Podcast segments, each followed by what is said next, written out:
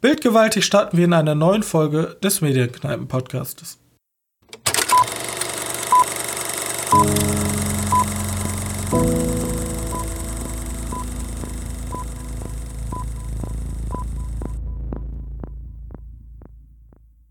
Hallo und herzlich willkommen zur 39. Ausgabe unseres Medienkneipen-Podcastes.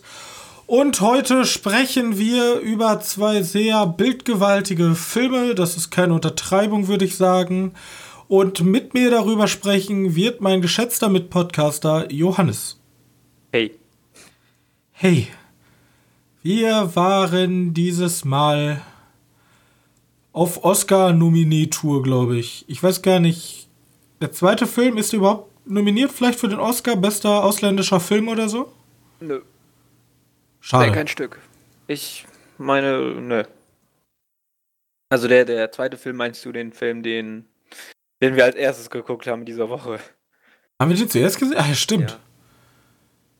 Ja, ja ich dachte, weil ähm, Anime. Es gab ja nur einen, glaube ich, der jemals einen Oscar gewonnen hat und das war Shiros Reise. Mhm. Oder war der nur nominiert? Ich bin mir jetzt gar nicht sicher. Ja, auch schon gewonnen. Egal. Ja, wollen wir direkt damit anfangen? Ja, können wir machen. Okay, die, die, die Rede ist von Weathering with You, das Mädchen, das die Sonne berührte, von Makato Shinkai. Die Mhm. kennt man vielleicht aus gefeierten Meisterwerken wie Your Name oder 5 cm per Seconds oder The Garden of Words. Ja, Jo. Ja, das sind so seine Best-of. Und er hat jetzt halt ein neues, ähm, einen neuen Film rausgebracht. Mit der, ich fasse mal kurz zusammen. Also es gibt den Oberschüler Hodaka. Der zieht nämlich, also der, der haut von zu Hause ab und zieht nach Tokio in die große Stadt, um da sein Glück zu versuchen.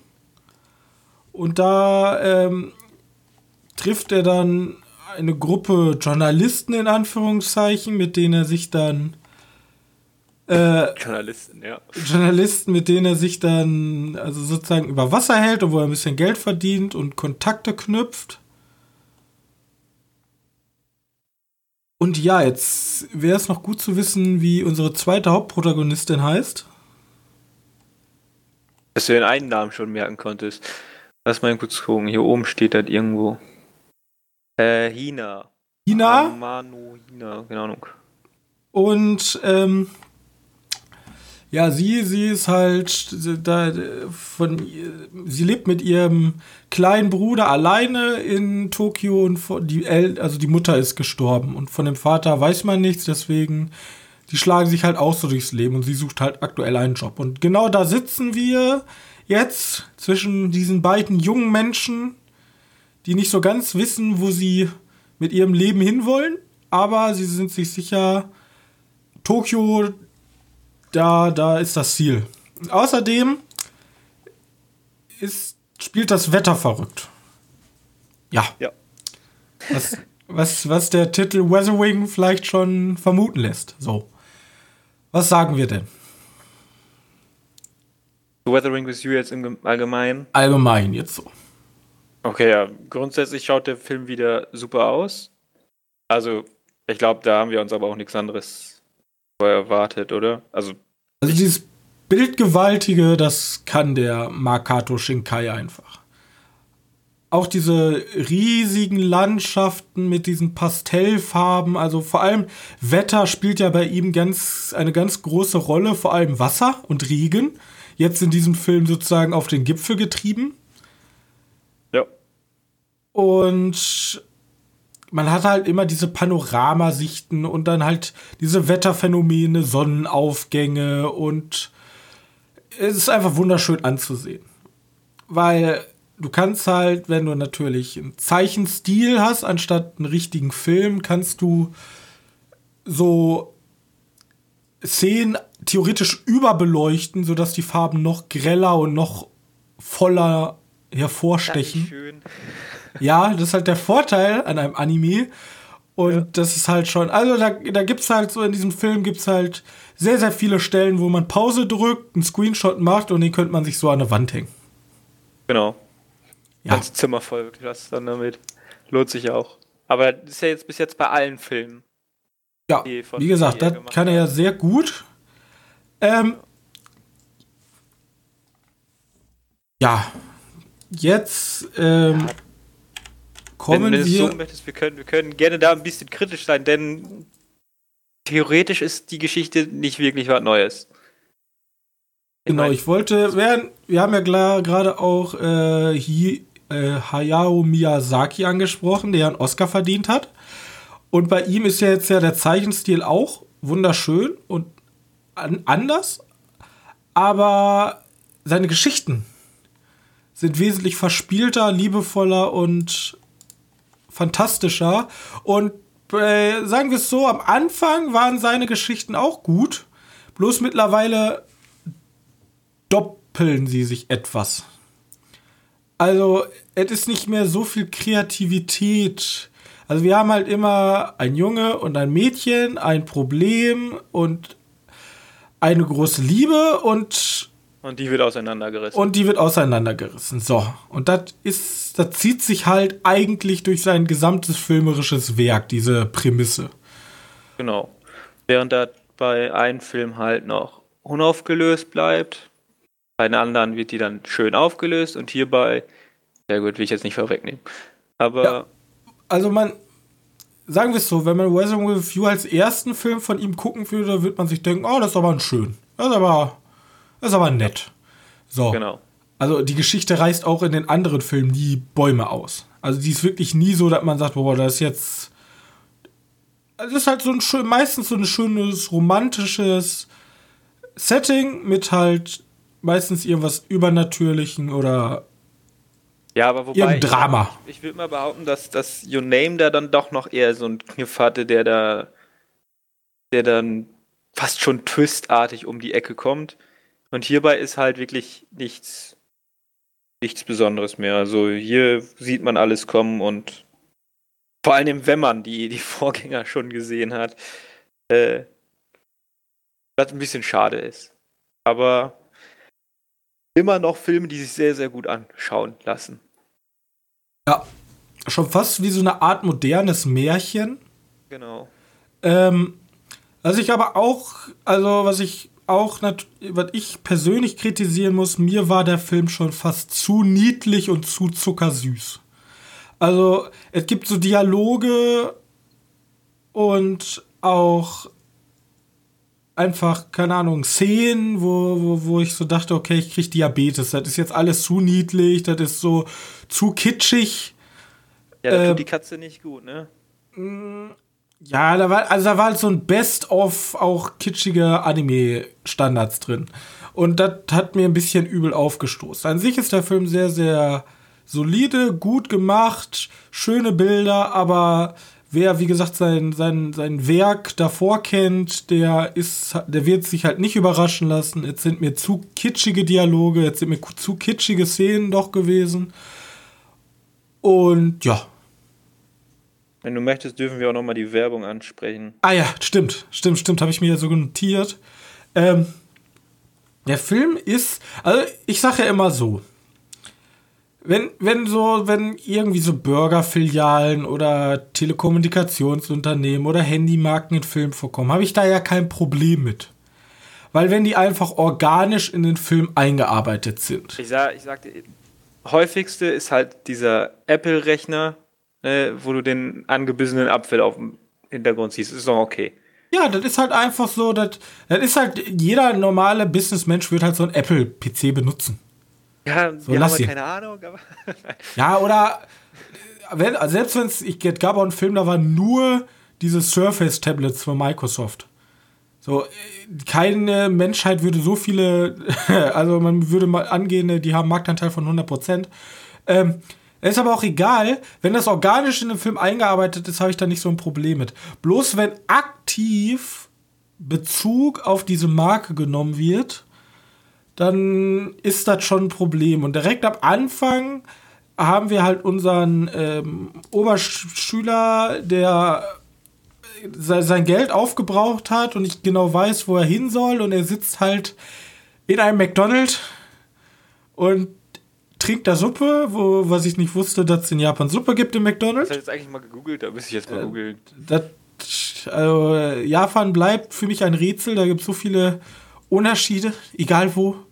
Und dann kommt halt unsere unsere, unsere weibliche Protagonistin, die in dem Zeitpunkt bei McDonald's arbeitet und gibt ihm einen, schlag mich tot, irgendeinen Burger. Und dann dachte ich schon so, auch so richtig schön Nahaufnahme, dieses, dieses Paket, also diese, diese Verpackung mit dem McDonald-Logo drauf. Da dachte ich schon so, oh, das ist jetzt aber hart. Und dann sagt er halt so, beißt da rein und sagt so, boah, das war das Beste, was ich bis, bis zu meinem Leben da, oder irgendwie so, irgendwie, das war das Beste, was ich, was ich meines Lebens gegessen habe, keine Ahnung. Genau, irgendwie so. Und es mag sein, dass Leute da sind und sagen, argumentieren, ja, das kann ja sein, er hat ja mega Hunger und scheiß Woche hinter sich. Aber, also, das war, das war zu viel. Das war so auf äh, Fast in the Furious 8, wir geben Turbo, Bo äh, Turbo Boost mit einer Cola-Dose. Also, genau. das ist halt, das hätte es nicht sein müssen. Das hat schon ein bisschen gestört. Äh, wenn man zum das Beispiel. Kann, Film, kann man den Film auch nicht mehr gut reden. Nee, das war einfach, das war einfach Schund. Ist so. Naja wenn man vergleicht mit hier Hideo Kojimas Videospiel, wo auch dieses Product Placement mit Monster, wo du, keine Ahnung, Energy, Ausdauer ja, generierst, das, das sind so Sachen, die tut, die tun ihm noch nicht gut. Also ich glaube, da erntet man auch mehr Spott und Häme. Also selbst das Kino hat ja gelacht, glaube ich. Ja. Ich weiß jetzt nicht, ob das gut ist oder ob man das erreichen will, aber also aus rein kritischer Sicht ist das stark zu äh, verurteilen. Und Stört wie gesagt, halt, ne? es, also wenn man jetzt so seine Filme gegeneinander legt, dann finde ich eindeutig sein, seine anderen Werke wesentlich besser. Also die mag ich mehr. Also jetzt Weathering with You im Gegensatz zu den Your Name und äh, also ich mag 5 cm und, und Garden. Garden of the Words. Ja. Ja. Ja, klar. Also das ist schon sein schwächster Film. Das da fand ich Digimon nicht so gut. aber, aber sagen wir mal in den Filmen, wo nicht ein großes Franchise hinter saß, ja. Ist jetzt aber trotzdem, der, der ist tatsächlich sehr fähig mit den Filmen, die er macht. Und ich möchte jetzt nicht sagen, dass der Film schlecht ist. Ich sage einfach nur, dass der. Ja, der ist halt ein guter Film, aber der ist halt nicht ein Meisterwerk wie Your Name. Ja, genau. Oder Five Centimeters per Second. Die würde ich halt jedem sofort ans Herz legen. Bei dem Film würde ich halt sagen, nee, guck dir erstmal die anderen beiden an. Genau. Und dann guckst du komplett Ghibli und dann kommst du hierhin zurück.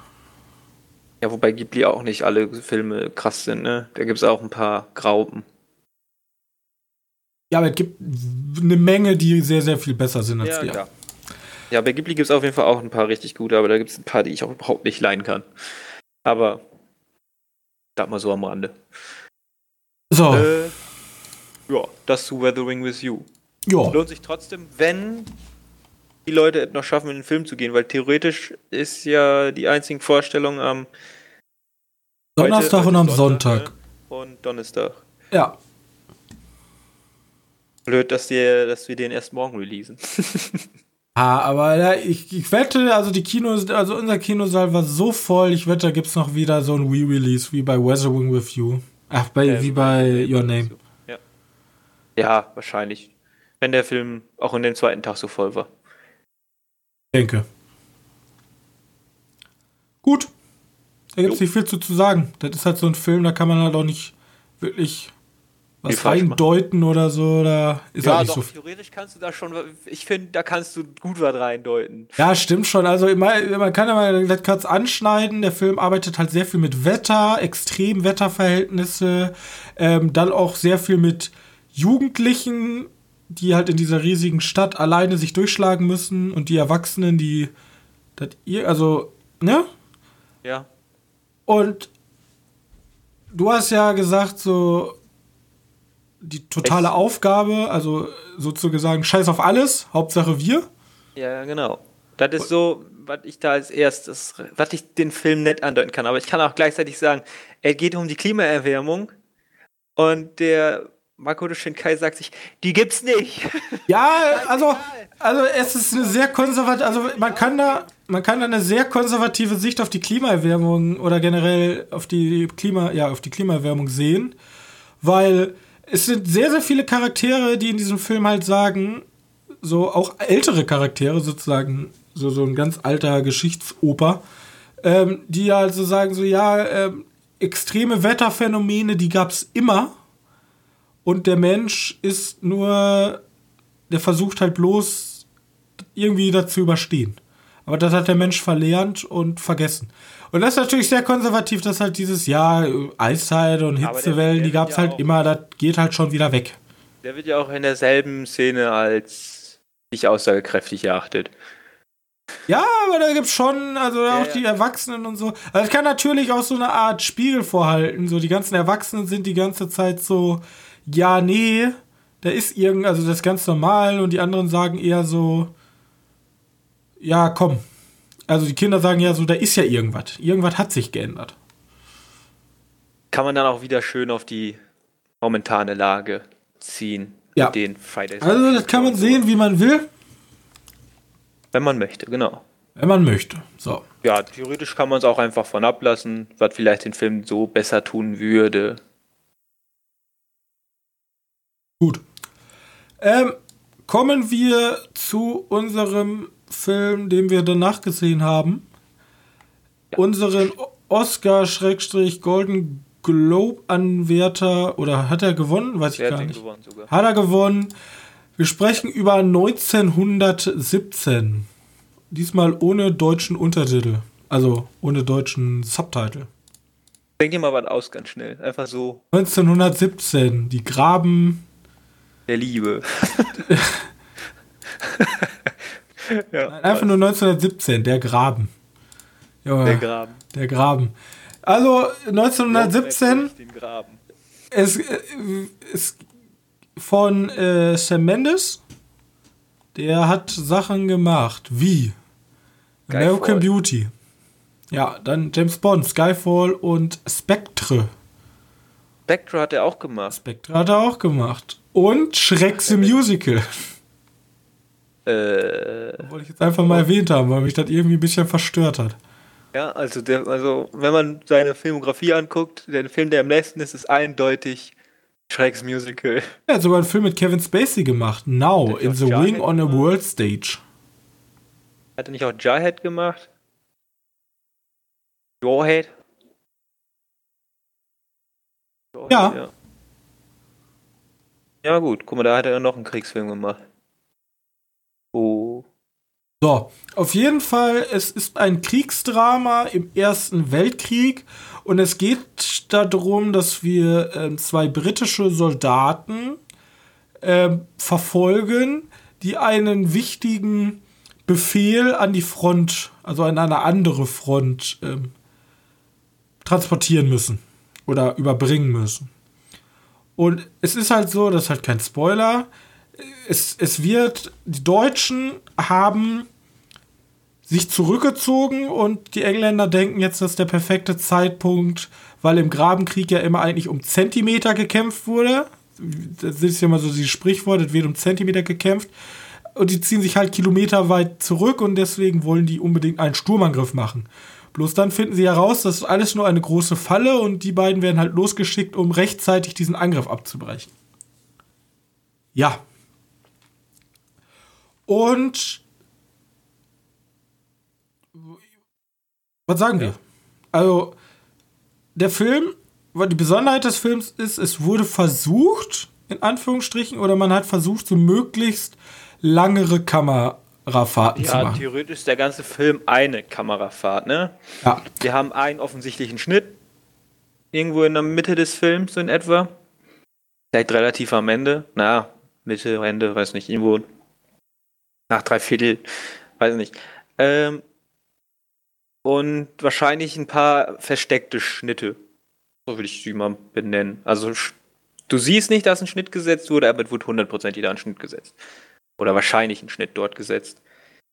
Weil du es nicht anders machen kannst. Ich kann jetzt schon mal zu dem Film sagen, ich fand ihn absolut grandios. Also, ich fand den auch nicht schlecht. Diese, diese Technik mit diesen unfassbar wenigen Schnitten erzeugt, hat wirklich. Vielleicht bin ich auch nur so einfach so ein Film-Nerd, dass ich immer diese Technik dahinter so unfassbar faszinierend finde. Bloß, das hat halt so eine Immersion erzeugt, weil du theoretisch wie so ein schweigender Dritter immer hinter den herläufst, ohne wirklich, also ohne irgendwie nicht zu wissen, wo du gerade bist. Du, also der Zuschauer ist sich immer bewusst, wo er gerade steht. Wo die Kamera gerade ist. Anders als halt bei Filmen, die schnell geschnitten ist, dann weiß man nie, was geht gerade ab, wo bin ich.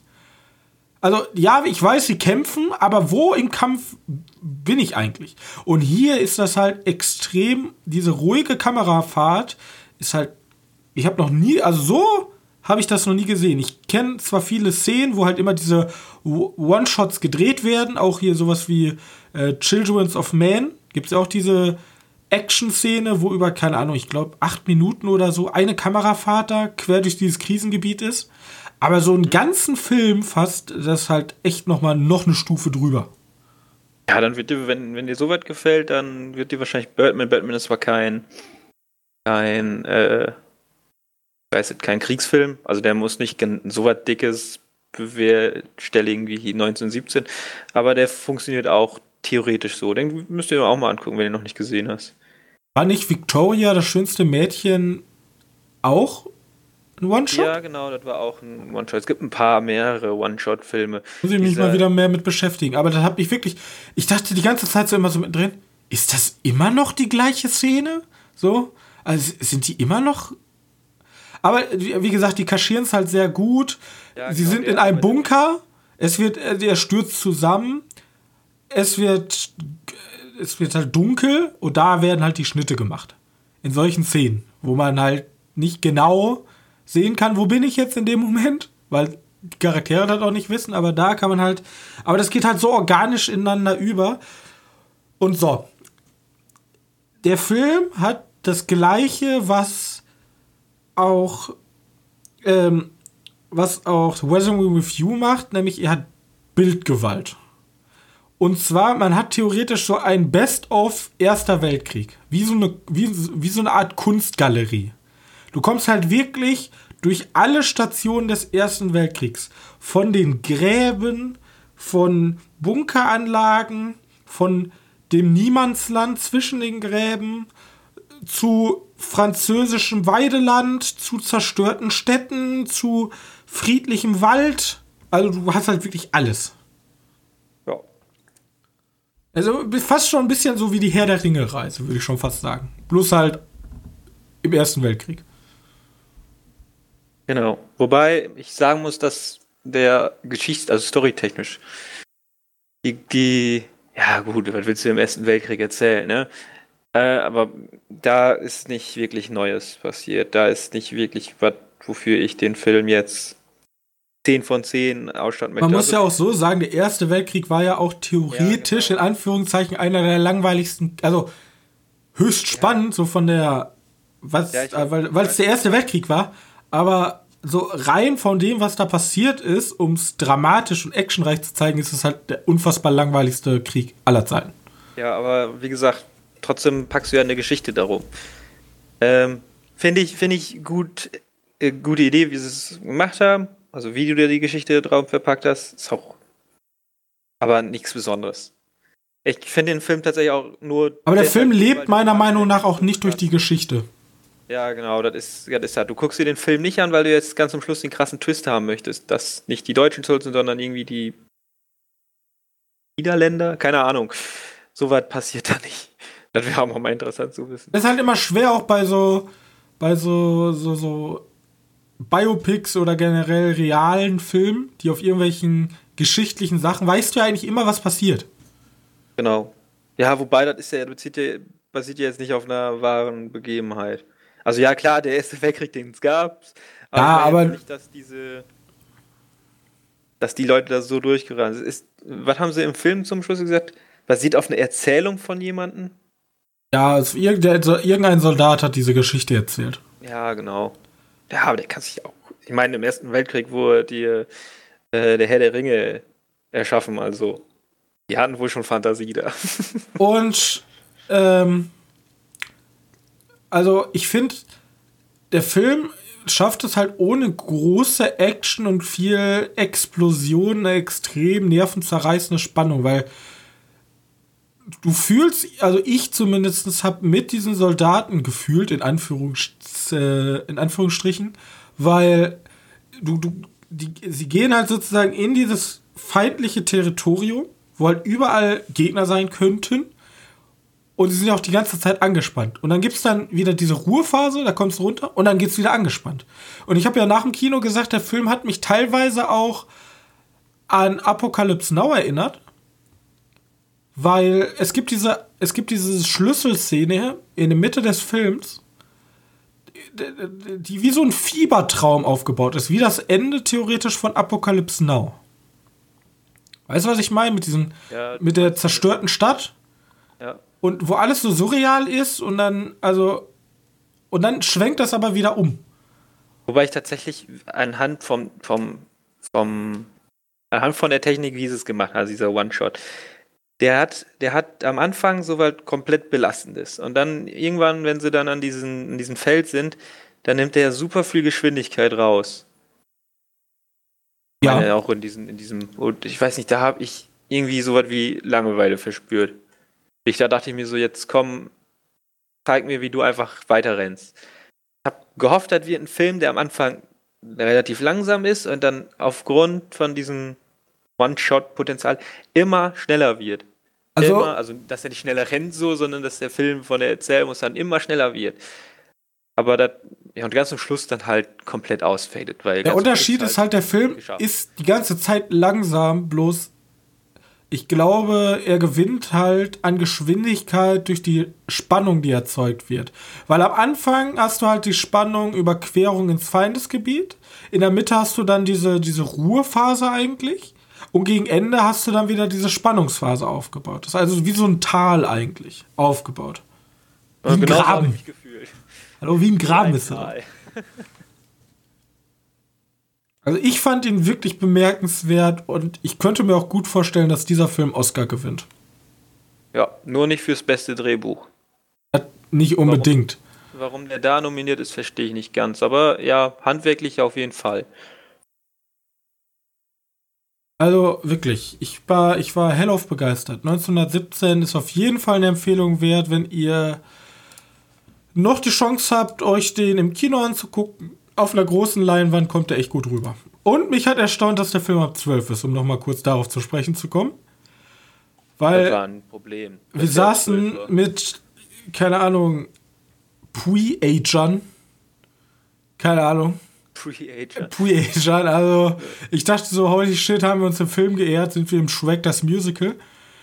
Ähm, und keine Ahnung, warum man erstens, wenn man vier junge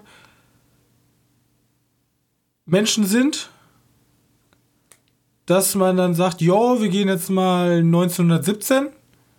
Keine Ahnung, gibt es nicht noch einen Disney-Film, der läuft? Und Immer läuft ein Disney-Film. Wie, dann reden die. Dann labern die die ganze Zeit und du bist halt, das soll nicht arrogant klingen, aber die sind natürlich jung und du bist schon älter und kennst dich halt ein bisschen mit Krieg aus und dann sehen die da Artilleriehülsen von den Geschossen und sagen, Alter, da liegen überall Kanonen rum oder so ein Bullshit. Und du denkst die ganze Zeit, erstens, halt die Schnauze, weil der Film lebt eigentlich die ganze Zeit von seiner Atmosphäre, weil er wird halt nicht so viel gesprochen in dem Film. Also es wird schon gesprochen, aber es gibt auch ganz viele Szenen, wo einfach nur Schweigen. Und geschlichen wird. Wo geschlichen die ganze, wird. Die ganze erste Hälfte besteht daraus, dass einfach nur geschlichen wird. Und dann hast du halt hinter dir die ganze Zeit Leute am Labern. Und zweitens haben die ihre fucking Blase nicht unter Kontrolle. Wie oft sind die bitte schön auf Toilette gerannt? Oder was haben die gemacht? Weiß nicht, die brauchen Bewegung. Jungen, also, die sind voll mit Energie. Dann sollen sie bitte schön zum äh, Mickey Mouse Mitmachkino gehen, aber mir nicht auf den Sack gehen. So jung sind die nun auch nicht. ja, aber äh, mich, äh, mich hat, also, dass der Film ab 12 ist, wenn ich in der FSK sitze, dann wäre das aber nicht so gewesen. Also ich finde, wenn ich Vater wäre, wäre, wäre mir der Film zu explizit, um das einem Zwölfjährigen zu zeigen. Ja. Ich weiß nicht, wie sie das durchgeboxt haben. Naja, vielleicht sagen sie, ja, also, das ist ein Kriegsfilm. Ratten, verrottete Leichen, verrottete Kier Tierkadaver, Leute, die ich mein, elendig ich mein, verbluten. Ich meine, die ganzen, die ganzen, die ganzen Leichen da in dem, in dem See oder in dem Flussbett, die da von dem, von so einem dammartigen Baum, der halt einfach nur umgekippt ist, aufgehalten wird, wie viele da drin liegen. Ist ja. mit einer der ekelhaftesten Szenen. Worauf so natürlich auch noch kein bisschen eingegangen wird, was ich ein bisschen, naja, egal. Ähm, Finde ich schrecklich. Und dann, ja, 5 auf 12. Ja, als Schulkinder reinbringen. Also, ich fand das schon echt, also der Film war schon echt heftig dafür, dass er ab 12 ist. Ja. Ja. Gut. Nehme ich so mit. Nehmen wir so äh, mit. Wir hoffen mal, ich, also ich hoffe, dass der Film, der hat einen Oscar verdient. Und der könnte am Ende des Jahres, lege ich mich schon fest, auf jeden Fall in meinen Top 10 landen. Aber wir haben ja noch einige Filme vor uns. Ja, da, da warte ich lieber noch mal ab. Ja, man muss direkt mal ein paar große, große Predictions raushauen. Man muss auch mal, ne? Einfach mal zeigen, nicht immer so um den heißen Brei herumreden und ja, da kommen ja noch Filme. Nee, ich glaube, der ist unter meinen Top 10. Ziemlich sicher. Ja, weiß ich noch nicht. Muss mal gucken. Ich weiß nicht, wann noch dieses Jahr alles rauskommt. Also ich weiß schon, was dieses Jahr alles rauskommt, aber Vielleicht gibt es da ja auch noch Raupen bei oder auch Highlights bei den eher unbekannteren. Highlights bei den Unbekannteren könnte das einzige sein, was das ändert. Aber diese großen Blockbuster, die alle angekündigt sind, sind entweder so Filme, wo ich sagen werde, ja, die werden gut, aber sind nicht so gut, dass sie auf meiner 10 landen. Das kann ich jetzt schon sagen. Oder jetzt sind so Filme, die extrem schwanken können. Sowas wie Dune. Jo. Der kann halt cool werden, aber der kann halt auch absolute Grütze werden. Wobei den tatsächlich sehr viel Zusag. Naja, aber erstmal abwarten. Wie gesagt, da kommt noch zu viel, dass ich jetzt schon sagen kann, dass sie auf die Top 10 kommt, weil, wie gesagt, ich bin nicht bei einer 10 von 10 bei den Filmen. Ähm, naja, egal. Hast du sonst noch was gesehen? Nee, ich habe nichts gesehen. Ich habe, ich habe, ich kann mal kurz sagen, ich habe ein paar Serien gesehen. Ich habe hier Vikings, gucke ich ja, ist jetzt Staffelfinale. Ich habe Suits durchgeguckt. Mir ist übrigens mal aufgefallen, ich habe es mit Squabs wieder angefangen. Also GZSZ, Squabs und Suits unterscheiden sich gar nicht so sehr, höchstens im Produktionsbudget. Aber im Grunde ist das alles das Gleiche. Das ist einfach nur cooler verpackt. Also vielleicht dürfen wir über diese ganzen RTL-Leute, die das gerne gucken, gar nicht so drüber lachen. Weil wer gerne, also ist halt, der Humor ist natürlich hundertmal besser bei Squabs. Aber so von diesem Grunddrehbuch, was dahinter steckt, also wenn die sich bei den Gags bei GZS ein bisschen Mühe geben würden, dann würde ich da wahrscheinlich auch gucken. Das ist jetzt harte These. Aber so, so von diesen, ja, ich liebe die und die liebt mich nicht und so, das ist halt Sitcom auf Standardniveau, eigentlich bei allem. Egal ob Suits oder Schlag mich tot. So, da wollte ich nur mal vom Besten gegeben haben. Ja, ich kann, kann mal kurz sagen, ich habe habe nämlich noch zwei Serien geguckt. Also zwei Serien zu Ende. Oh, da bin ähm, ich gespannt. Einmal habe ich, glaube ich, letzte Woche schon gesagt, weil ich letzte Woche noch dabei war, Titans zu Ende zu gucken. Comic-Adaption?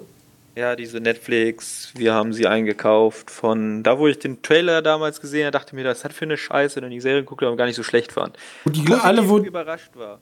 Ja, wo die ganzen Leute, die ähm, schwarzhaarige, rothaarige Ne, schwarzhaarige was zeigt nee, Starfire ist, sieht ja eigentlich ein bisschen anders aus und die wird hier von einer afroamerikanischen Frau dargestellt. Und und ja, die sieht halt, die sieht halt echt in den, in Set-Fotos halt echt bescheuert aus. Aber ich finde die gar nicht so schlecht gecastet. Ich finde die sogar relativ passend. Ähm, ich finde die alle sogar relativ passend. Die sind nicht so vom, wie die ausschauen, perfekt sondern eher wie, wie, wie die drauf sind, wie der Charakter ist. Das finde ich auch immer am wichtigsten. Also ich ja, finde genau. ja immer diese, es gab ja diese Diskussion, gab es ja schon mit Ariel die Meerjungfrau und mit Starfire und da gibt es ja. Ja, ich, ich sag immer nur so, ich weiß, Hollywood und die haben irgendwas gegen Rothaarige. Da muss irgendwas sein. Ich glaube, die hassen die einfach.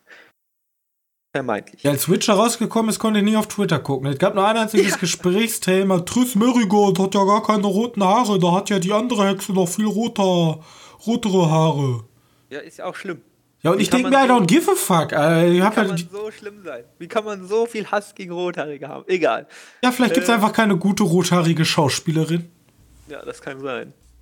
Und ich meine jetzt natürlich rothaarig. Rot färben kann jeder. Eine ganze Liste davon. Egal. Obwohl, ich weiß nicht, ob die alle natürlich rothaarig sind. Weil Machen wir einfach eine Agentur für rothaarige Schauspielerinnen auf und vermitteln die an große Hollywood-Produktionen. Emma Stone zum Beispiel ist ja nicht natürlich. Nee. Die heißt ja eigentlich natürlich blond. wow. Ja. War keine Anspielung an irgendeinen Film. Richtig guter Gag gemacht, so, ja. Und wie war's? Also positiv überrascht. Äh, ja, doch. Der hat irgendwo mal in der Mitte ein paar Längen.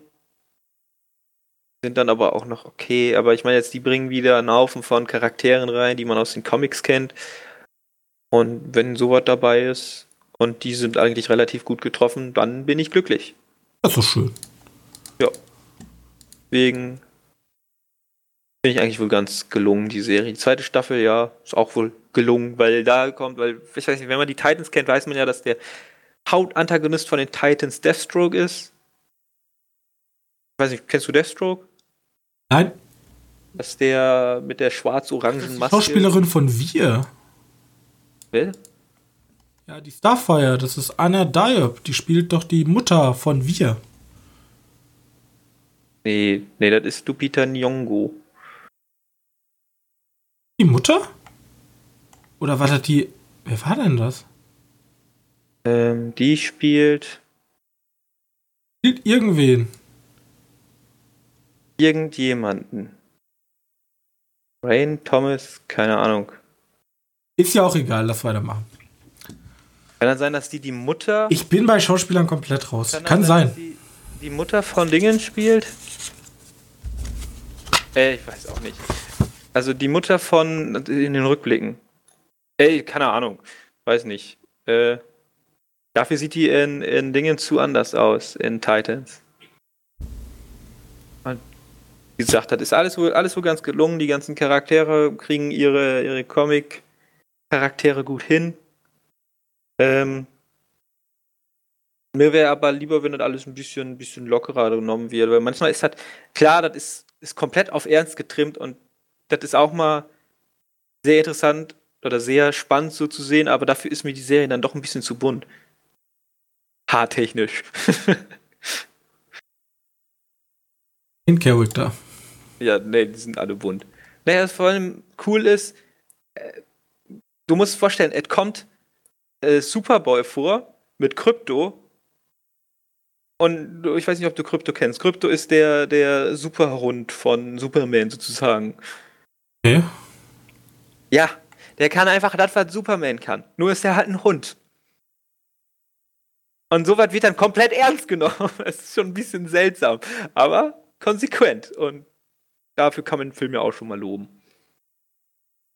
Achso, und der Film nimmt nicht unbedingt die einfachsten Wege. Er nimmt tatsächlich sehr, sehr schwierige Wege und sie dann aber auch gut um. Finde ich, find ich lobenswert auch schwierige Themen und so weiter anzusprechen. Mit solchen komischen Charakteren. Also jetzt, so bierernst ist er auch nicht. Es gibt schon ein paar witzige Momente. Klar, der Hund wird auch gerne mal benutzt, um einen witzigen Moment zu machen. Also nicht so wie The Boys. Oder ja, doch so wie The Boys. Boys. The Boys ist ja eher wirklich, hat tatsächlich sehr viele komische Momente. Aber sagen wir mal, Gewalt ist ziemlich gleich stark. Ja, vielleicht ist The Boys noch ein bisschen brutaler. Wobei Dingens auch sehr brutal ist, Titans. Naja, der, die nehmen sich schon ernst und das ist auch eigentlich wohl gut so. Ja. Kann man sich auf jeden Fall mal anschauen. Außer für die Leute, die halt überhaupt keine Superhelden mehr sehen können, weil das ist jetzt vielleicht wirklich ein bisschen über. Ähm, naja, und dann habe ich mir noch angeguckt, noch eine Serie, wieder auf Netflix. Die wurde nämlich äh, Freitag released. Ares heißt die. Vielleicht schon gesehen. Hä? Ja, ist eine acht, äh, achtfolgige erste Staffel oder wahrscheinlich auch letzte Staffel, weil die ist ziemlich abgeschlossen. Von den, ist eine niederländische Serie, eine Horrorserie. Und die ist, die ist handwerklich extrem gut gemacht. Ich habe die nebenbei geguckt, also ich kann nicht alles genau sagen, aber. Gar nichts von mitbekommen. Ja, die gibt es jetzt bei Netflix, die ist jetzt relativ neu. Die sollten eigentlich dafür Werbung machen. Naja, das ist so eine, so eine Serie, wo, wo eine in eine, also eine Medizinstudentin in so eine, wer ist es, so eine Studentenvereinigung. Nennt man das Studentenvereinigung? Irgendwie ja, sowas. Studentenvereinigung. reinkommt. Und die funktioniert eher wie so eine Sekte oder so. Und das wird daher auch alles noch ein bisschen größer als eine Studentenvereinigung.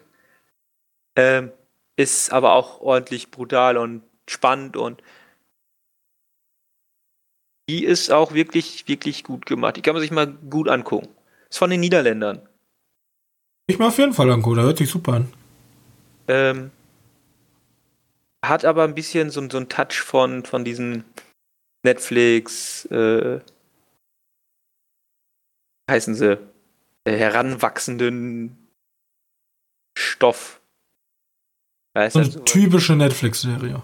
Ja, nicht, nicht wirklich typisch, aber so, so was davon hat er. Der Touch ist gleich, aber geht dann eher in eine andere Frage ist, kann sie mit Dark konkurrieren?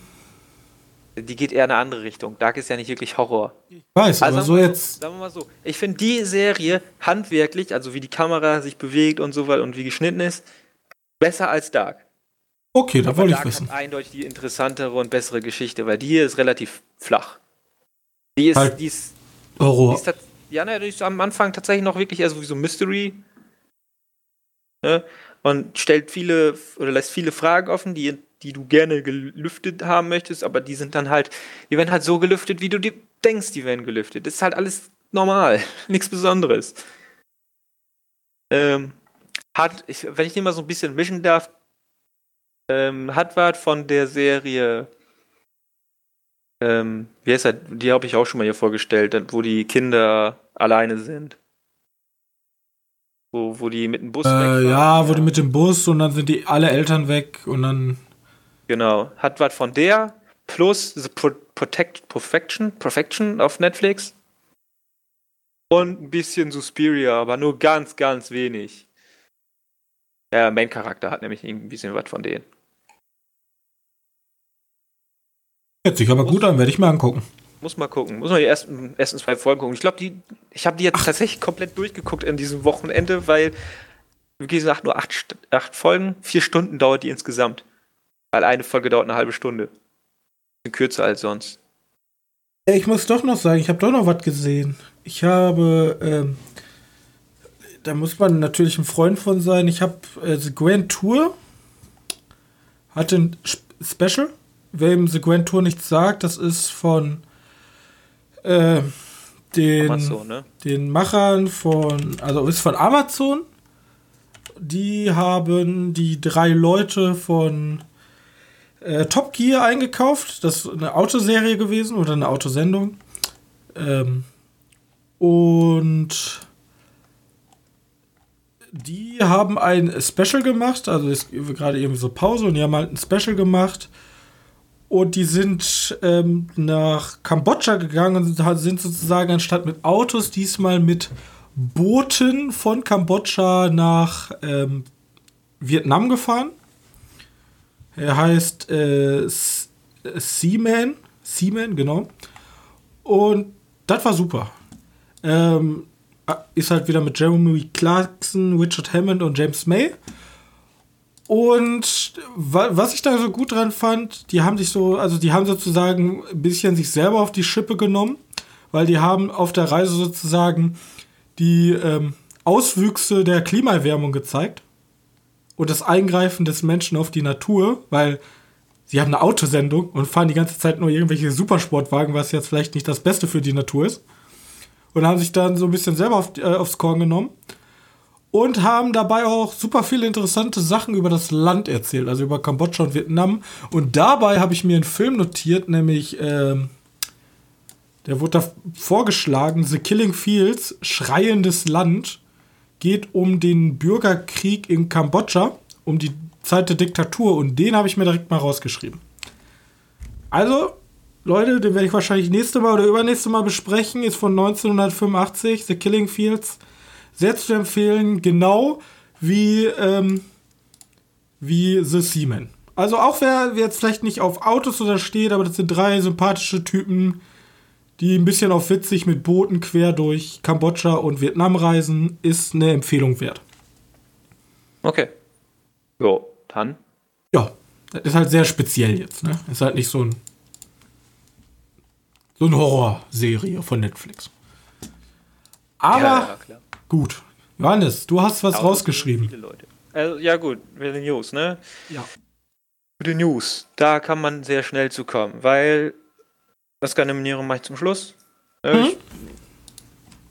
die sind auch wirklich nicht so besonders. Aber wir können erstmal kurz sagen, hast du das mit den Star Wars neuen Original Drehbuch League gehört?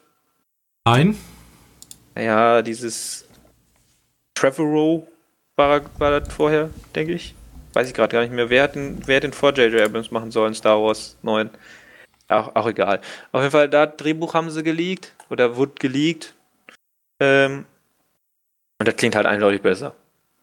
Als das, was wir bekommen haben. Klingt so ein bisschen mehr. Er macht klar, er macht die Verbindung mit, mit, äh, mit Star Wars 8. Also, ja, genau. Und der böse Bad Boy zum Ende ist halt äh, Kylo Ren. Der bleibt halt böse. Äh, oder der ist halt der Böse und anscheinend ist General Hux wichtiger. Und der, der Imperator ist nur irgendwie so was wie McGuffin, nicht unbedingt der, also der, der startet den ganzen Scheiß nur. Ähm, er hat nicht wirklich eine größere Rolle.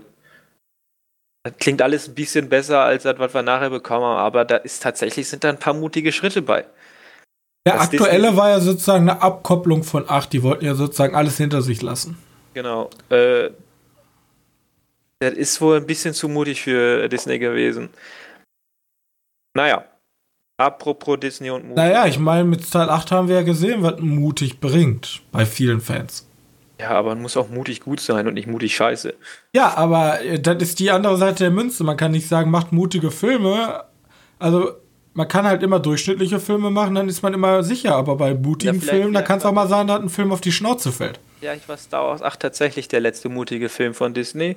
Denn Disney hat angekündigt, Century, äh, 20th Century Fox heißt jetzt nicht mehr 20th Century Fox. Ist auch normal. Ich finde es okay, ja, die haben gesagt, heißt jetzt einfach nur 20th Century. Weil die wollen gerne eine Abkopplung von Fox haben. Weil wer möchte gerne seinen, diesen bescheuerten Pro Propagandasender seinen Namen stehen haben? Fox, ne, Fox News, sowas. Demokraten. Ja, das ist ja dieser Propagandasender, so ein Blödsinn. Ähm, Deswegen ja, es gibt Leute, die holen sich alle Infos nur über Fox News. Genau, das heißt nämlich 20th Century Fox nicht mehr 20th Century Fox, sondern 20th Century. Und Fox Searchlight heißt nicht mehr Fox Searchlight, sondern Searchlight. Die sind jetzt bei den Namen unkreativ, Disney. Verdammte Kacke. Und die kriegen neue Logos. Langweilige Logos. So wie die aussehen, sind die sehr langweilig. Du hast nicht mehr dieses. Ja, du weißt, was ich meine. Kommt nicht mehr, sondern jetzt einfach nur so ein, so ein Bild davon, schwarz-weiß. Ja, okay. kann man machen. Ähm, zudem haben die einen kreativen Produzenten gekickt, ich weiß nicht mehr, wie er hieß. Äh, denn über Fox sollen nicht mehr die äh, sollen nicht mehr irgendwie neue innovative Filme kommen. Gut, die haben es nicht gesagt, neue innovative Filme, sondern eigentlich nur neue Marken, sondern die wollten nur noch über Fox äh, alte Franchises bringen. Searchlight. Die ganzen Fox-Marken. Ja, genau. Searchlight äh, behält aber seine Kreativität, glücklicherweise. Wie lange, wissen wir nicht. Aber war Fox nicht auch, haben die nicht auch einfach nur ihre Marken verwaltet und Searchlight war halt ihr Kreativding? Naja, Searchlight war ja das Ding, was nicht so viel Geld gekostet hat. Und Searchlight war für die Oscars da. Ja, Search, ja, nicht nur. Searchlight war aber eher so. Ja, aber hier. Äh, A24. Die, haben, die waren relativ mutig, hatten auch ein paar Graupen und sowas. Ähm, aber sonst Ja, ist halt ein Konzernzusammenschluss, ne? Ja, genau. Aber dass die jetzt alles rausnehmen, ist halt ein bisschen schade, dass die jetzt wirklich. Passiert halt, das ist halt, das war halt, an, war halt abzusehen, so, das ist halt ganz natürlich. Ja, klar, aber man hat ja noch hoffen dürfen, dass sie bleiben oder dass sie ein paar interessante Filme lassen. Jetzt gibt es halt einfach nur wahrscheinlich Alien, vielleicht. X-Men, es wird ja. Hier wird angekündigt, was die machen müssen. Ein Pandora. Oder war das schon wieder ein anderes ja, Studio? Genau, die, die Avatar-Filme bleiben noch. Weiß nicht, wir können ja mal gucken, was die. Was hat denn Fox in letzter Zeit noch so gemacht? Okay, auf Wikipedia habe ich die Liste bis 2014. Das ist natürlich sehr nicht sehr aktuell, aber Maze Runner, ist die Geschichte zu Ende erzählt, weiß das jemand? Wahrscheinlich das. Percy Jackson ist wahrscheinlich zu Ende erzählt. Vielleicht das. Stirb langsam. Ja, auf jeden Fall. Da wollte ich unbedingt Ice mehr Teile von. 4, ah, das ist wahrscheinlich schon Ice Age 5. Warte, wem gehört nochmal DreamWorks? Titanic 3. Ähm, DreamWorks gehört, glaube ich, auch. Oder ist Sony? Weiß nicht, so wen gehört DreamWorks? Weiß es nicht, deswegen frage ich ja. DreamWorks Animations. Müsste man mal nachgucken. Oder sind die Solo? Solo Universal. Kann das sein? Kann gut sein. Ähm, ja. Schade, sonst hätte ich. Aber ja, das Wichtigste kommt, jetzt soll ein neuer Schreck kommen. Studio, National Broadcasting Company, NBC Universal. Weil ich aber auch nicht wusste, ja, wir, wir, schimpfen ja die ganze Zeit auf Disney, den großen bösen Konzern. Nee, Disney ist nicht der große böse Konzern, Disney ist nur der unkreative Konzern. Weil, äh, was ich gar nicht mitbekommen habe, Warner wurde auch gekauft. Ja, Warner wurde von AT&T gekauft. AT&T und die sind ähm, riesig. Deswegen wird Warner nicht so schnell weggekauft werden. Gigantisch. Aber Warner bringt wenigstens noch kreative Titel. Auch wenn die auch größtenteils nicht unbedingt gut sind. Praktik.com war von Warner, Warner ist in einer anderen Sparte ganz, ganz schlimm. Die haben nämlich die Musiksparte. Wegen denen muss ich die ganze Zeit diese komischen Assi-Wapper runter und hoch hören, die ganze Zeit im Radio. Echt, Ja, Warner Music ist eines der größten Labels in Deutschland oder sogar weltweit. Das ist. Äh, die haben hier. Ich dachte, ich dachte, funktioniert auf Angebot und Nachfrage, wie bei den Filmen. Und sie haben hier. Ja, okay. Lass uns weitermachen. Zusammenschlüsse. Ja, wir, können irgend, wir können mal irgendwann so eine Wirtschaftsfolge machen. Ja, wie gesagt, auf jeden Fall sind da ziemlich viele Filme, die, die wahrscheinlich nicht mehr gemacht werden. Ähm, der Typ, der gefeuert wurde, war zum Beispiel verantwortlich für Ford gegen Ferrari. Zum Beispiel, so eine eine Sache. Der wurde nicht gefeuert, der wurde entlassen. entlassen. Ja, müssen wir auch so sagen. Ähm, dann haben wir einen Trailer zu Morbius bekommen. Das ist dieser Jared Leto, der sich verkleidet als Fledermaus Dracula-Mann. Habe ich leider nicht gesehen. Hab ich, also ich habe gelesen, dass alle den, also irgendwie feiern die Leute das. Das schaut scheiße aus. Aber okay. Ich fand, also, was ich gelesen habe, fanden die Leute das eigentlich gar nicht so scheiße. Ja, ich fand der so komplett kacke aus. Okay. Aber gut zu wissen. Ähm, das ist ja das Sony-Versum. Sony-Universum von Marvel. Ähm, interessant dabei ist zu, zu sehen, ist im Trailer kommt halt Michael Keaton vor. Als Vulture. Also der aus Spider-Man Homecoming. Also, wie ich immer gesagt habe, Sony macht da ihr Ding. Die machen, die sagen, ja, die Spider-Man-Teile gehören im Marvel-Universum aber auch in unserem Sony Marvel-Universum. Äh, aber nur. Ja, ich meine, Disney hat halt einen chilligen. Die haben ja jetzt diesen Deal, dass sie 10% von den Einnahmen bekommen. Und das ist sozusagen der Share, den, ähm, den Sony dafür bezahlt, dass die in diesem Universum sind. Ja, gut, du musst ja wissen, nach dem dritten Teil ist ja Ende, ne? Ende Gelände mit Spider-Man. Ja, dann werden sie aufgekauft. Wahrscheinlich. Aber Sony ist halt momentan so ein Wackelkandidat, wo viele Unternehmen überlegen, ihn aufzukaufen. Und darauf hofft ja Disney. Die warten. Ich denke nicht, dass das so schnell passieren wird. Ja, in der heutigen Welt gibt es nur noch Megacorps. Desto größer, desto besser. Deswegen schließen sich hier alle zusammen. Deswegen ist auch der Filmmarkt an sich so unfassbar langweilig und deswegen sind ja so Pioniere wie A24 extrem spannend zu sehen und bereichern den Filmmarkt. Und deswegen sage ich ja auch immer, so sehr man auf diese ganzen großen rumbasht, es wird immer wieder so sein, dass diese Nischen, die halt nicht ausgefüllt werden, wenn Disney sagt, ja, okay, es gibt keine kreativen Fox-Filme mehr. Irgendwo da draußen wird irgendeiner jetzt denken, oh, da ist ja eine Marktlücke, da lass mal einen Film machen. Ja, genau, denke ich mir auch. Das Problem ist nur, wo wird der Film laufen? Netflix. Wahrscheinlich. da, wo alles läuft, was nicht im Kino läuft und von Disney okay, kommt. Das heißt, das heißt, wir brauchen in Zukunft nicht mehr ins Kino gehen, wenn ihr keine Disney-Filme sehen wollt.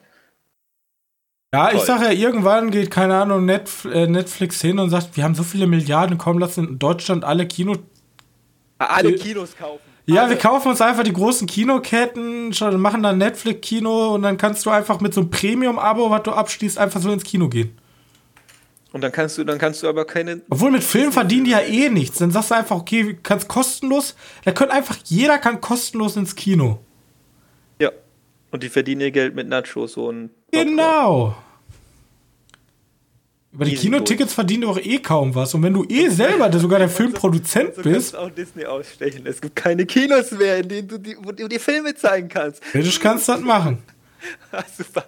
Ja. das ist schon gemein, Junge. Kann schon, ja, Netflix stellt uns an, wir haben da eine Idee.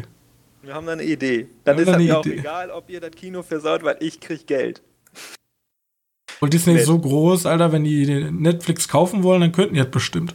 Apropos, ich habe hier noch eine dumme Nachricht, die mich nicht so, mir nicht so gefällt. Aber vielleicht Leute, die Fans von Billie Eilish sind. Ah ja, das habe ich gehört. Ja? James Bond. Genau, der James Bond Soundtrack, also dieser, nicht Soundtrack, sondern dieser Titeltrack, weiß ich, der hat ja immer so ein, so ein Intro. Ne? Ja. Der soll diesmal von Billie Eilish gemacht werden. Der Soundtrack kommt von Hans Zimmer zum ersten Mal. Mal gucken, wie das wird. Ähm, ja, also, sagen wir es so, ich bin ja bei James Bond, erwarte ich ja eigentlich immer so epische Sachen. Also immer dieses, weißt du, Klavier und dann Orchester und dann irgendeine Frauenstimme, die auch keine Ahnung. Aber das ist dann meistens eher schon so eine, schon so eine Stimme, die halt auch mal auf einen Ton bleiben kann. Und ja, Billie ja, so, so langgezogene Töne, so opernmäßig schon fast. Und Billie Eilish ist also das kann ich mir noch nicht so ganz vorstellen. Ja. Das ist das Problem bei der. Aber Seite. ich könnte auch, also ich, ich, ich also ich finde ja einige Lieder von ihr ganz in Ordnung. Also ist jetzt nicht meine Lieblingskünstlerin. Weiß ich, irgendjemand hat dazu einen witzigen, witzigen Tweet oder einen witzigen Spruch zu abgelassen. Er ging dann eher so: Soll ich dazu tanzen oder soll ich Angst haben, dass ich in sieben Tagen tot bin? Ja. Aber man muss ja so sagen, wenn wir schon die ganze Zeit uns aufregen, Unkreativität, ja, vielleicht ist das ja ein mutiger Schritt, der das Franchise nach vorne bringt. Ja. Dann ist seine nächste James Bond auch 17.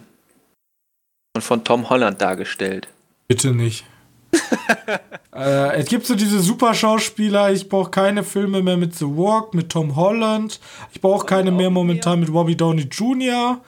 Der geht mir sowieso mega auf. Und hier mit Mr. Mr. Deadpool brauche ich auch nichts. Ähm, ja. Also, es gibt halt so Schauspieler, habe ich. Gib mir. Ihr könnt mir so viel. Hier, Phoenix. Jaqui Phoenix, gib mir.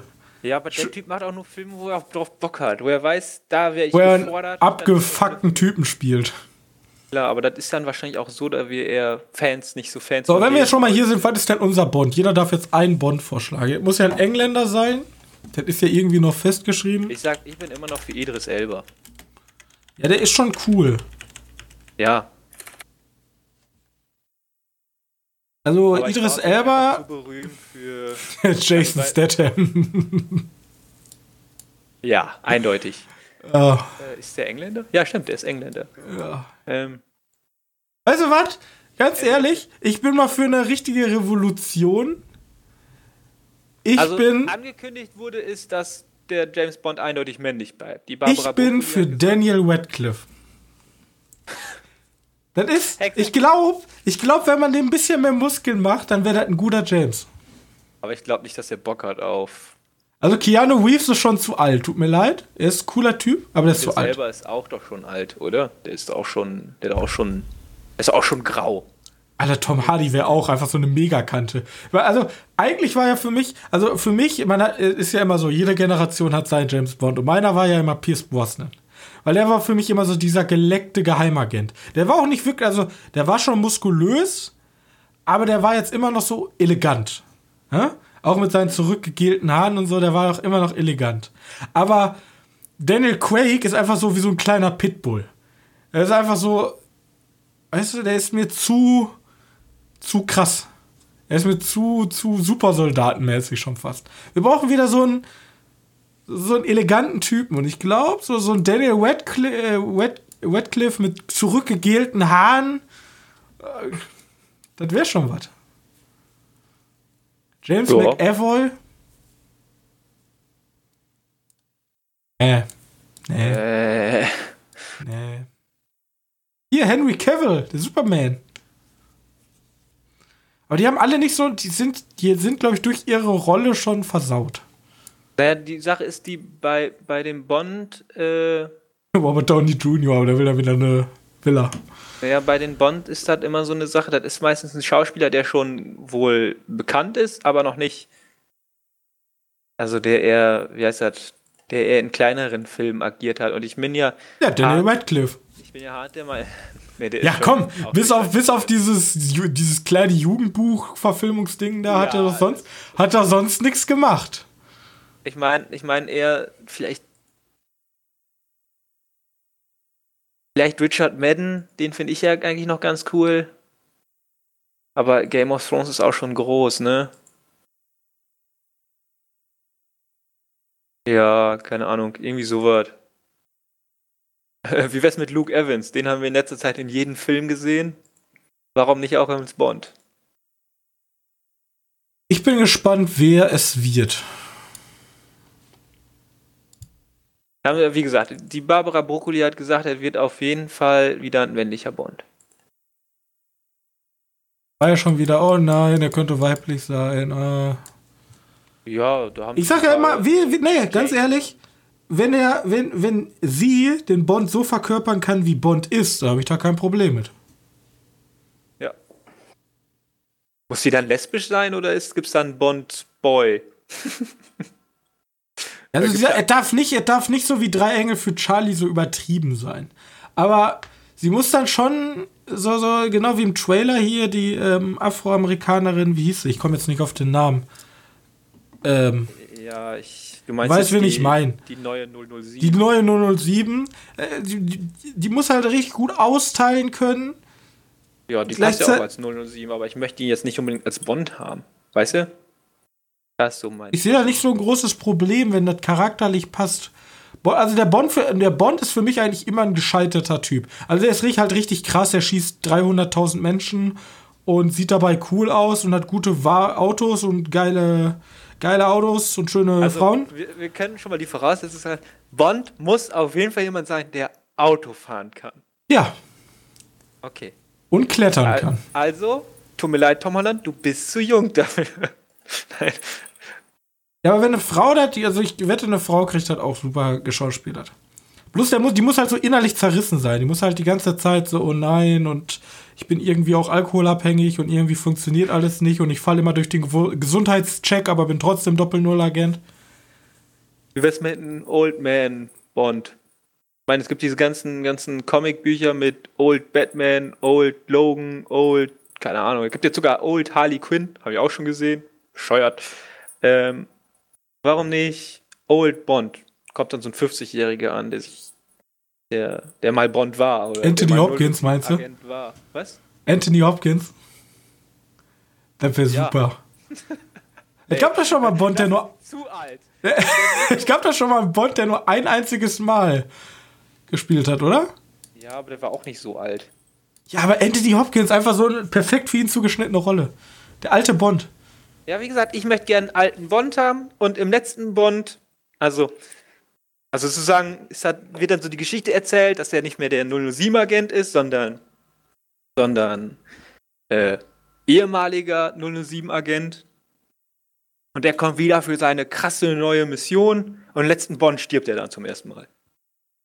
Ey, du kannst keinen Bond sterben lassen. Doch, ich kann ihn sterben lassen. Entmystif entmystifiziert das ja alles. Ich, ich kann, nein, der wird dann so sterben, so dass du denkst, jetzt ist er tot. Dann macht er nochmal das Auge auf am Ende. Ja, nein, nicht sowas. So richtig klischeehaft. Ende? Fragezeichen. Ja, genau, sowas. So in der Richtung. Okay. So, sagen wir mal, man könnte sagen, er ist tot, aber vielleicht ist er es auch nicht. Aber er, er, man geht eher davon aus, dass er tot ist. Das ist so weit wie ein bisschen offensichtlicher als, oh, er ist irgendwo runtergefallen. Er kommt eh wieder, wenn er irgendwo runtergefallen ist. Wenn ein Tod offscreen ist, keine Ahnung, macht halt so wie bei Logan, jetzt auf dem Holzstamm aufgespießt. Vielleicht hat er es überlebt, vielleicht hat er nichts getroffen, keine lebenswichtigen Organe. Er sieht schon schlecht aus. Ja. So Gut, so, wir haben jetzt schon eine Stunde fünf rum. Wir müssen jetzt mal ein bisschen Gas geben. Die Leute wollen jetzt auch nach Hause. Wir wollen jetzt zu den Oscars kommen. Ja, da machen wir aber auch nur die wichtigen. Machen oder? wir nur die wichtigen. Fangen wir mal an mit der beste internationale Film. Das ist ja schon eine wichtige Sache. Äh, Parasite. Dabei, ja. Ja, dann habe ich noch Leid und Herrlichkeit, den kenne ich, den Rest, also Lim, die Wütenden, Le Miserable ist, glaube ich, hier über, den, über die Proteste in Frankreich. Ach, ist das nicht schon wieder. Oh, okay. Da wäre einfach wieder Le Miserable nochmal. Nee, das ist über die Proteste. Okay, ja, okay. Aber Parasite treffen wir später wieder, würde ich eher in einer anderen Kategorie gewinnen sehen, aber hier wird er gewinnen. Ja, muss. Also, da gibt's, also da gibt's, tut mir leid, andere Polne, kleiner polnischer Film, Capus Christi, leider wird Parasite gewinnen. Da bin ich fest ja, von überzeugt. Ich auch. Maximal vielleicht doch ein anderer Film, aber dann gewinnt er halt in der anderen Kategorie. Ja. Äh, bester Animationsfilm haben wir wieder ähm, Mr. Link. Apropos, warte mal kurz. Bester, bester internationaler Film. Ich weiß, die haben wir beide nicht gesehen, aber Systemspringer hat es halt nicht geschafft, ne? Nee, traurig eigentlich, ne? Kein Deutscher dabei diesmal? Schade. Aber, aber ich fand, tut mir leid, ich habe nicht so viele Filme, aber ich fand das Jahr für deutsche Filme auch nicht so stark. Also Systemsprenger war jetzt halt mal für deutsche Verhältnisse so ein Ausreißer. Aber sonst so? Weiß nicht, ich erinnere mich am letzten Jahr nur noch an deutsche Filme an. Goldener Handschuh. Achso, ja, stimmt. Nee, ich meine, ich mein, der letzte Bulle hat alles kaputt gemacht. der letzte Bulle, bester, bester ausländischer Film. Das ist das Beste, was Deutschland zu bieten hat. Ja, nominiert dafür. GG. Ich will immer noch wissen, wie dieser Art Film hieß mit äh, Moritz bleibt treu. Mit diesen. Abgeschieden oder so. Abgeschnitten. Ab, abgeschnitten? Oder welchen meinst du? Oder meinst ja, du mit diesem Polizeidrama. Ach so, nicht, ich bin nicht Docs of Berlin, der andere, der. Ähm, Kampfhund, irgendwie sowas, irgendwie sowas Kerniges. Ja, irgendwie sowas ja, Kerniges. Ja, ah, da muss ich, muss ich, ich muss gleich mal gucken. So, ja. bester Animationsfilm, Mr. Link, Leica, äh, Leica Studios, immer gern gesehen. Ey, einfach genau die, warte, ich finde es nämlich interessant. Genau die gleichen wie bei den Golden, Glo Golden Globes, außer ja. die Eiskönigin. Die, die blöde Kuh will nämlich auch keiner mehr sehen. Dafür hat der andere Weihnachtsgedöns. Ich habe meinen Körper verloren. Ach, der war auch nicht dabei, ne? Nee. Dann, haben, dann möchte ich mal sagen. Die Oscars haben wohl mehr Geschmack. Die Oscars jetzt hier mal endlich mal mehr Geschmack aufweisen. Was sind die Oscars überhaupt? Klaus und ich haben meinen Körper verloren. Also Toy Story, ich weiß nicht. Du bist ja auch nicht so ein Toy Story-Gucker. Ich bin. ich fand das immer creepy. Ich auch. Mir war das. Ich konnte meine Spielsachen dann nicht mehr anpacken. Ähm, damals als Kind beim ersten. Vor allem der erste ist ja auch einfach ein Horrorfilm. Naja, egal. Hab den aber auch ewig nicht mehr gesehen. Hast du mal wieder bei Toy Story reingeguckt, den ersten Teil? Nee. Der sieht komisch aus. Also diese, das ist ja so der erste Computeranimationsfilm, ne? Das sieht nicht gut aus. Also von mir sah das damals gut aus. Heute sehe ich das so, boah, boah, ekelhaft. Egal.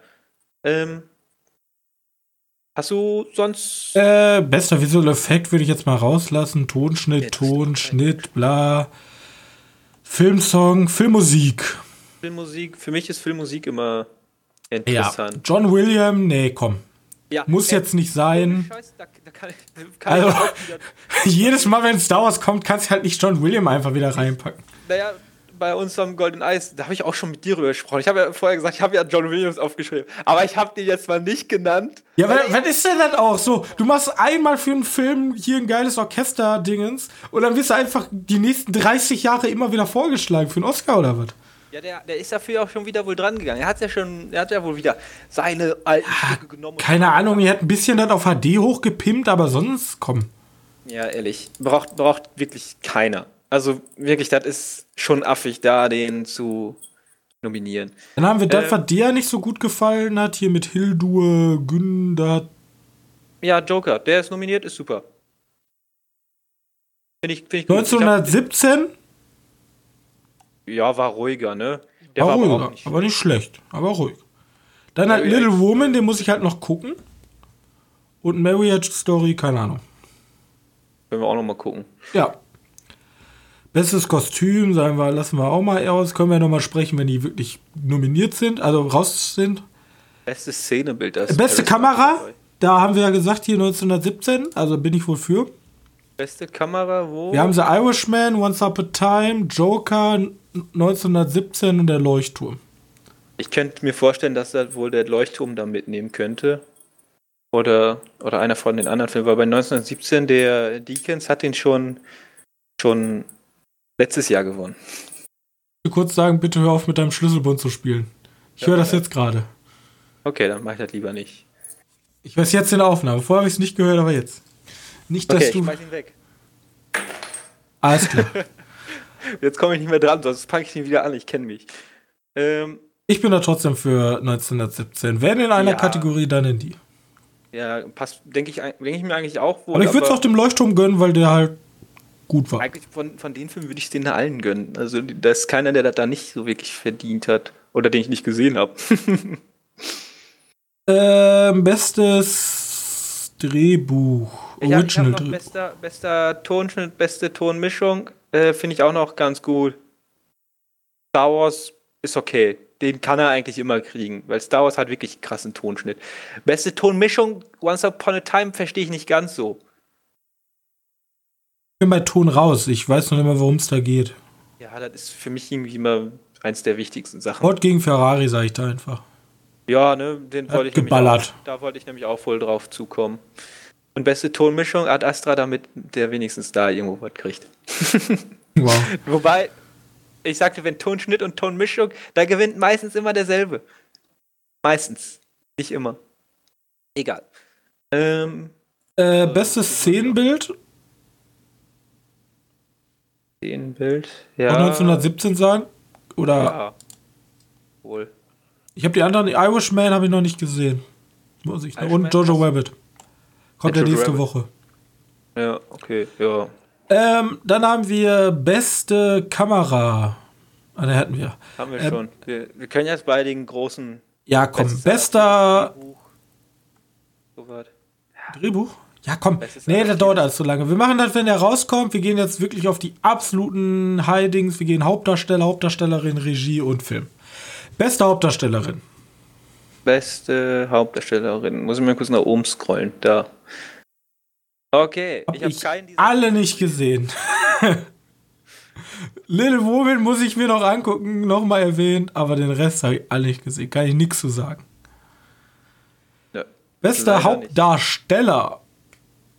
Da habe ich auch nicht alle gesehen. Ja, aber für mich gewinnt Joaquin Phoenix. Der ist einfach, der muss mal. Also der, für, der hätte schon für A Beautiful Day einbekommen müssen. Ja, eigentlich wohl, aber. Kann halt super diesen komplett zerstörten Menschen spielen. Kann er war Beautiful Day überhaupt nominiert? Ich glaube, der war gar nicht nominiert, ne? Nein. Deswegen. Sind, die Filme sind zu klein. Die ja, halt ist egal. Das ist immer das Problem bei, die, bei solchen. Wie werden die endlich hervor, wie werden die nominiert? Also müssen das die Leute einreichen, die in der Jury sitzen?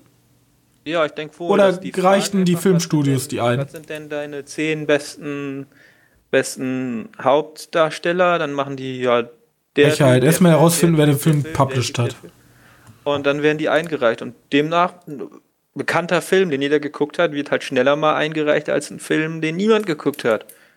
Aber eigentlich gut ist. So. Beste Regie, da würde ich fast sogar Martin Scorsese gönnen. The Irishman. Wir haben Parasite. Oh, das ist halt eine harte Kategorie, ne? Ja, wie gesagt, da gibt es wohl viele. Ich kann mir vorstellen, Todd, Todd Phillips, ich weiß nicht, wie der so als Regisseur tickt. Ich meine, ich kenne die Filme vor dem Joker und die Filme vor, dafür hätte der nie einen Oscar bekommen. Aber für den Joker, ja. Okay, also, ich würde, ich würde, ich glaube, das wird ein Rennen sein zwischen The Irishman, Joker und Parasite. Ja, denke ich auch so. Quentin Tarantino, ich glaube, den kannst du da besser auslassen. Wobei der Film ja relativ beliebt ist, ne? Und zum Abschluss haben wir 1917 The Irishman, Jojo Rabbit, Joker, Le Mans 66, Little Woman, Marriage Story, Once Upon a Time in Hollywood und Parasite als beste Filme zweite, also beste Filme Oscar.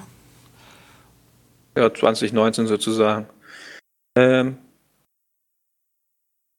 ja, weiß nicht, ich glaube, ich sehe da den, den Joker nicht so. Ich glaube, da da sehen, gehen die dann bei sowas mit wie, ja, der stellt falsche Sachen da, die böse sind für die Kinder und sowas. Komplett Blödsinn. Aber ja, ich könnte da wohl mitgehen beim Joker. Was haben wir denn? Ich glaube, Parasite hatte bei meinem Eis gewonnen. Aber ich kann mir gut vorstellen, dass sie in Parasite den, den Oscar für den äh, internationalen Film geben und den sozusagen da rausnehmen. Eigentlich seltsam ist, aber warum nicht? Ne? So machen die das da. Ja. Also ich, Paris, ja, also für mich sind es Parasite oder ähm, ja, bis jetzt Parasite. Wie gesagt, Marriage Story ist, glaube ich, die Netflix, auch mit Adam Driver. Ja, genau. Da sehe ich, da sehe ich auch dieses Problem, dass die wieder sagen, ja, Netflix. ja, aber die, die wollte ich mir aber auf jeden Fall nochmal angucken und auch Little Woman erscheint bei uns ja erst am genau 30. Wie, Januar. Genau wie Jojo Rabbit. Nee, der erscheint am 23. Januar. Wobei ich tatsächlich Jojo Rabbit ähm, nicht so viel zuspreche, weil es eine Komödie ist. ja, wäre doch mal schön, wenn der das schaffen würde. Ja, das stimmt schon. So. Ich hätte ich hätt aber auch wirklich nichts gegen Ford gegen Ferrari da ganz oben zu sehen. Nee, da hätte ich auch nichts gegen. Aber der wird es, glaube ich, nicht machen. Die sind eigentlich alle gut. Ich, ich habe da wirklich gegen niemanden was. Ich glaube, ja, wäre auch schlecht, wenn du für die Oscars nominiert wärst, wenn du nicht gut zumindest wärst. Das gab es schon mal. Also, also für mich, ne? Ich meine, Green Book ist jetzt nicht so der Film, wo ich denke, so. Book wollte ich auch noch gucken, den gibt es bei Amazon. Oscars für den, den gibt es auf Netflix. Oder gab es auf Netflix. Ich weiß nicht, ob den noch gibt. Ähm, ähm ja. Aber weißt du, welches, äh, welches Dokument noch wesentlich besser ist als die Liste der Oscars? Und ja, ich kenne da eins, aber ich weiß, worauf du hinaus Liste mit. des Medienkneipen-Podcastes. Da müssen wir nämlich einen Film vermerken. List. Ö. Oder schwierig heute. Und wir können einfach 1917 nehmen, dann muss ich nicht darüber diskutieren, wo The Weathering with You hinkommt. With You, oh, der wird in B fallen. Ja, sag ich ja, wir können einfach 1917 Oh, der wird zu Pirates of the Caribbean kommen. Ganz sicher nicht. äh, Ganz sicher wir nicht. 1917 und packen den zu Apocalypse Now Redux. Ja, ins A. Ja.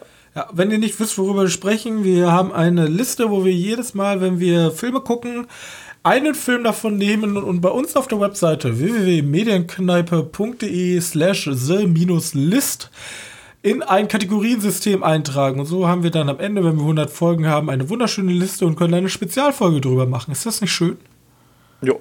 Da müssen wir aber erst noch die Filme rausnehmen, die wir du einfach so als Anhangspunkt genommen hast. Genau. Das wird aber schwierig, weil wir haben noch, wir haben in diesem Podcast noch über keinen Film mit einer Wertung von I gesprochen, außer den einen Film. Da hast du mal drüber gesprochen. Ja, stimmt. einen Film haben wir. So, egal. Ähm, ja, Abschluss. So, Leute. Filme, die nächste Woche rauskommen. Jojo Rabbit. Der ist übernächste Woche, oder? Nee, nee Woche. der ist nächste Woche jetzt. Also, oh, ähm, Jojo Rabbit kommt raus. Wir haben. Das Den war's. Oscar-Contender, ne? Der Miserable, die Wütenden. Ja, ich weiß nicht, ob ich da. Die One Piece kommt, wer noch mehr Anime möchte. Ja, ich sage ja nicht, ob wir da reingehen möchten, aber ich kann es ja trotzdem mal erzählen. Vielleicht will ja auch jemand in. Till Schweigers die Hochzeit gehen, da wird wahrscheinlich wieder halb Deutschland reinrennen, weil er von Till Schweiger ist. Ja. Und dann denkt man sich einfach nur so. Das ist sozusagen die, das ist der zweite Teil von, von äh, Klassentreffen, ne? Echt? Ja. Oh heißt mein ja Gott. Auch, nach Klassentreffen die Hochzeit. Ja, krass. Also.